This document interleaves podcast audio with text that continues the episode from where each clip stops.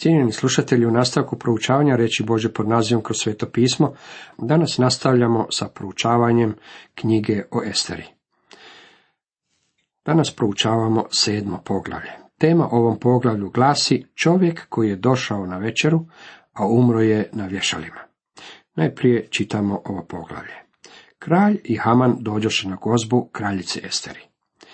I toga drugoga dana, dok se pilo vino, reče kralj Esteri. Koja ti je molba, kraljice Estero? Biće ti udovoljena. Koja je tvoja želja, ako i pola kraljevstva, bit će ti. Kraljica Estera odgovori. Ako sam kralju našla milost u tvojim očima, i ako ti je s voljom, neka mi se u ime molbe pokloni život, a u ime želje moj narod. Jer smo ja i narod moj predani za zator, klanje, uništenje. Da smo predani u roblje, šutjela bih, jer nevolja ne bi bila štetna po kralja. Ali kralj Ahasver upade kraljici Esteri u riječ, pa ju upita, tko je taj, gdje je taj koji je namislio takvu što učiniti? Haman se zaprepasti pred kraljem i kraljicom. Estera tada odgovori, progonitelj i neprijatelj jest Haman ovaj zlikovac. Kralj gnjevan ostavi vino te ode u vrt palače. Haman osta uz kraljicu da je moli za svoj život jer je uvidio da je njegova nesreća pred kraljem gotova. Kralj se vrati iz vrta u dvoranu gdje se pilo vino. Dotle Haman bjaše pao na počivaljku na kojoj se nalazila Estera. Pokušavaš još i nasilje nad kraljicom i to u mome vlastitom domu, povika kralj. Tek što su te riječi izletile iz kraljevih usta, pokriše lice Hamanu. Tada kaza Harbona, jedan od dvorana koji su stajali u službi kraljevo. Eno i vješala što je Haman pripravio za Mordokaja, koji je govorio u korist kraljevu, nalaze se kraj Hamanove kuće i visoka su 50 lakata. Kralj zapovedi, objesite ga na njih. Hamana objesiše na vješala koja bjaše pripravio Mordokaju i kraljeva se srđba utiša. Toliko iz sedmog poglavlja. Čitali smo u prvom i drugom redku, da ih ponovimo. Kralj i Haman dođoše na gozbu kraljici Esteri i toga drugoga dana dok se pilo vino reče kralj Esteri. Koja ti je molba kraljice Estero? Biće ti udovoljena koja je tvoja želja, ako je i pola kraljevstva, bit će ti. Haman je došao na gozbu zbrkanih osjećaja. Bio je oduševljen što ga je kraljica pozvala na večeru ali je još uvijek bio zaprepašten zbog časti koju je kralj iskazao Mordokaju. Mišljenja sam da Haman u tome trenutku nije u potpunosti svačao zašto je Mordokaju bila iskazana čast, a zašto je on bio izostavljen. Estera je u tome trenutku, ako mogu upotrijebiti taj izraz, skupila svu hrabrost, pa će kralju drugog dana reći sve što joj je na srcu. Ranije to nije mogla, ali sada je bila spremna. Jako je bila uznemirena. Kralj je još jednom istim riječima pokušao smiriti svoju kraljicu. Rekao joj je, kraljice Estero, koja je tvoja molba? Biće ti udovoljeno. Još jednom ponudio joj je polovicu svoga kraljevstva. Ovo je bilo treći put da kralj pita kraljicu što ima na umu. Kraljica Estera odgovori, ako sam kralju našla milost u tvojim očima, i ako ti je s neka mi se u ime molbe poklon život, a u ime želje moj narod. Jer smo ja i narod moj predani za zator, klanje, uništenje. Da smo predani u roblje, šutila bih, jer nevolja ne bi bila štetna po kralja. Kada je Estera progovorila, otkrila je kralju zastrašujuću stvar. I kralj i Haman bili su zapanjeni, jer niti jedan od njih dvojice nije znao kome narodu ona pripada. Njen zahtjev bio je da bude pošteđen njen život i životi njenih sunarodnjaka. Kada ju je Mordokaj prijavio za natjecanje ljepote, te kad je ona postala kraljica, on ju je poučio da ne otkriva kojem narodu pripada, da nitkome ne otkriva da je židovka. Zato je ona tu činjenicu svo to vrijeme držala samo za sebe. Haman, sjetit ćemo se, dobio je edikt od kralja prema kojem je imao pravo narediti da se unište svi židovi u kraljevstvu. Nije znao da je kraljica bila židovka. Sada se ona poistovjetila sa svojim narodom. Bila je to toliko udaljena da nije željela niti da itko zna kako je židovka, sada je stala rame uz rame sa svojim narodom osuđenim na propast. Učini to u ono vrijeme, za nje je također značilo poistovjetiti se sa svojom vjerom i sa svojim Bogom, jer oni idu zajedno. Rekla je kralju, jako bi kralj pretrpio veliki gubitak.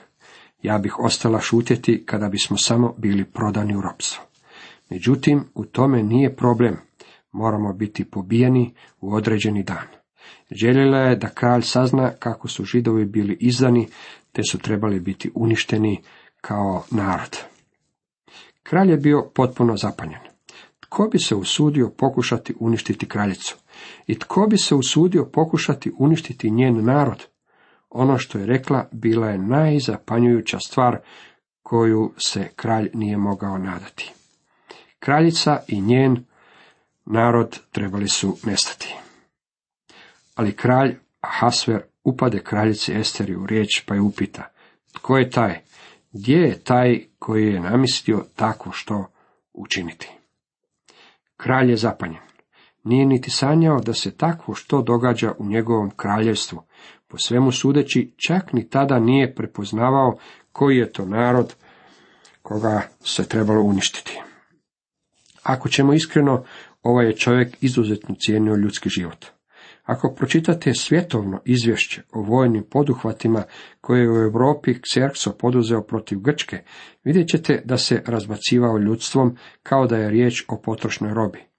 Izgubio je na tisuće ljudi u tom pohodu i toga nije uznemirilo ni trunčicu. Ljudski život je u to vrijeme bio vrlo jeftin. Ono što ga je uznemirilo u ovom trenutku bila je činjenica da se tu radilo o Esterinom narodu. Njegova se kraljica nalazila u smrtnoj opasnosti, zato je kralju pitao tko je taj, gdje je, tko bi se drznuo učiniti takvu stvar.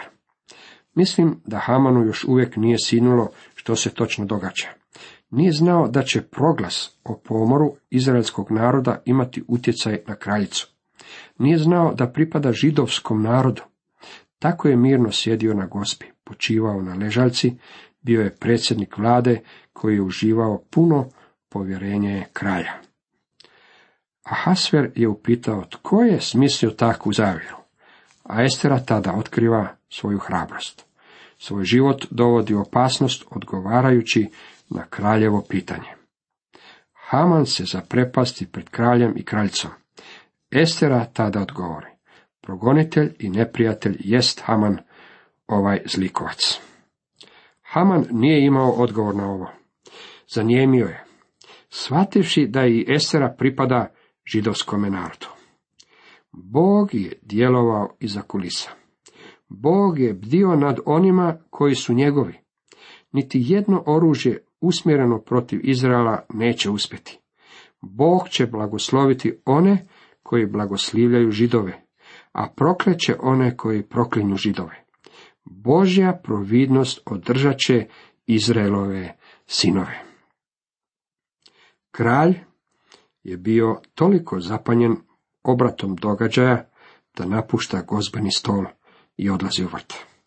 Na koncu konca ovakav slijed događaja imat će utjecaja i na njega. Zato je želio malo promisliti o svemu.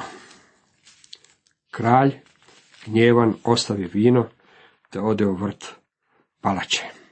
Haman osta uz kraljicu da je moli za svoj život, jer je uvidio da je njegova nesreća pred kraljem gotova. Kralj je trebao razmisliti o svemu.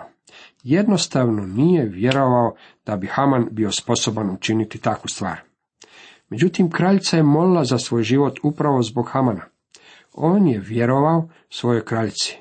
Kralju je bilo potrebno stanovito vrijeme da se malo ohladi, kako bi jasno promislio o Esterinoj molbi. Kao i o Hamanu, svome zavjetniku i predsjedniku vlade, koji je uživao njegovo puno povjerenje. Dok je kralj šetao vrtom, Haman je želio izmoliti svoj život od kraljice Estere. Ovaj čovjek koji je bio tako drzak, kada je tražio da se usmrti cijeli narod, sada postaje poput roba. Jecao je pred kraljičinim nogama. Svačao je kako kralje neće pustiti da se tako što dogodi i da se zlo sada okrenulo protiv njega. Znao je da je kraljica njegova jedina nada. Bio je lud od straha, pa je pao na koljena kako bi vapio za svoj život. Kralj se vrati iz vrta u dvoranu gdje se pilo vino.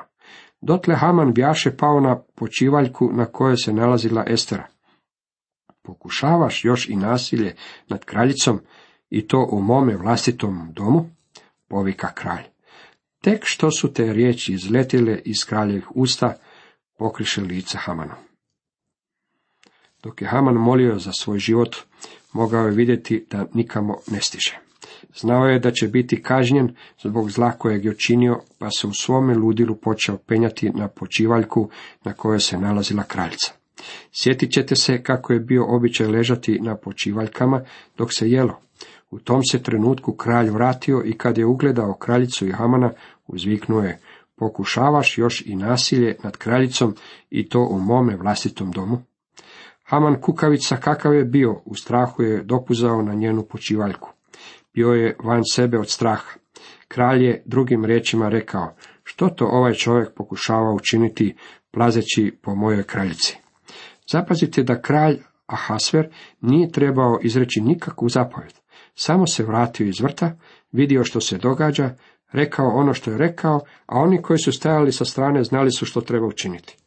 Zanimljivo je zapaziti kako sluge nisu poduzeli ništa sve dok kralj nije progovorio. Samo su stajali po strani i promatrali. Vidite, kraljica još nije pozivala u pomoć.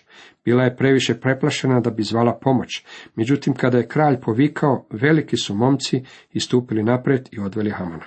Ne samo da su ga odveli pod dvorskom stražom, već su ga također odveli u kućni pritvor.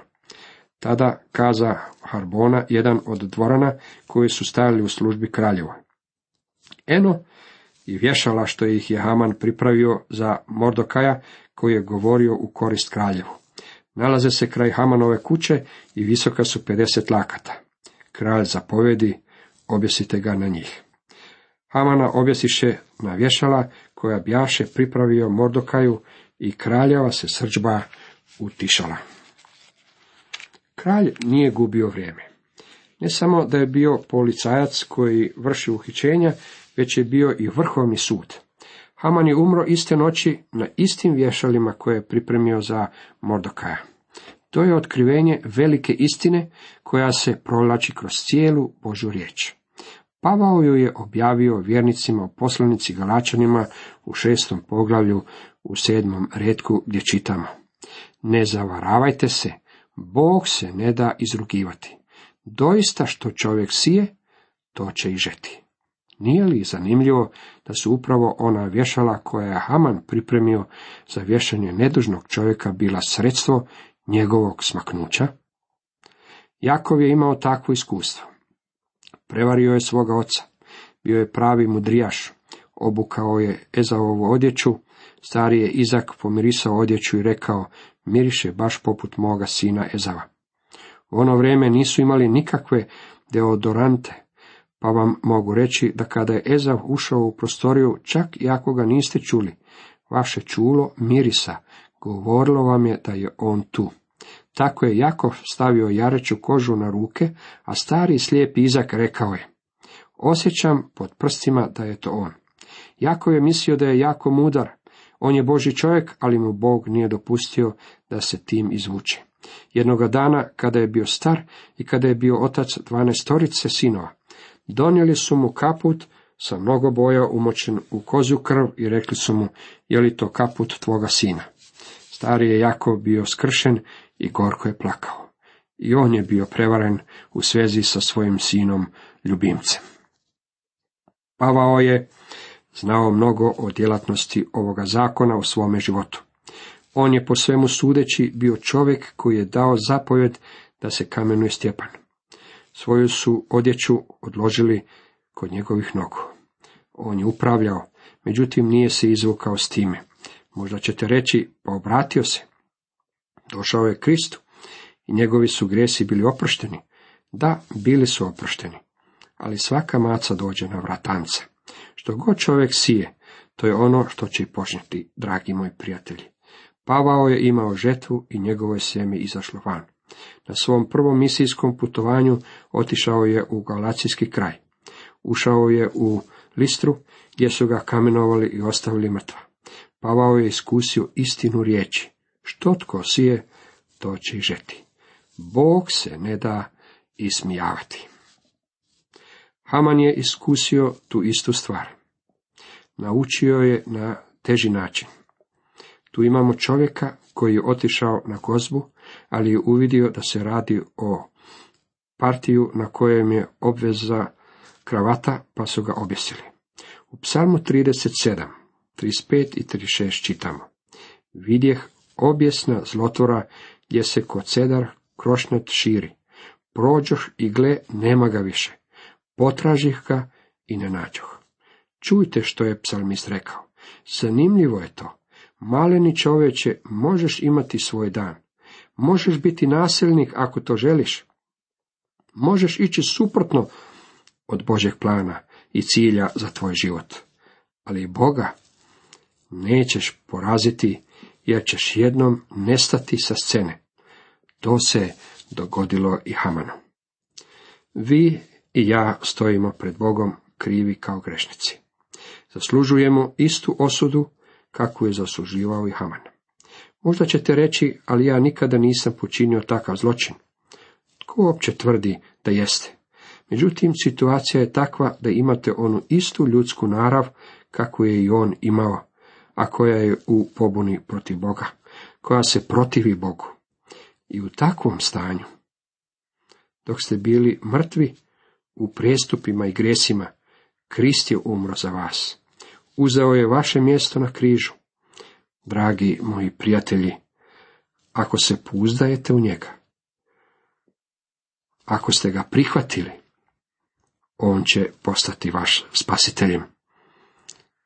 Odluku morate doneti upravo vi. Cijenjeni slušatelji, toliko za danas.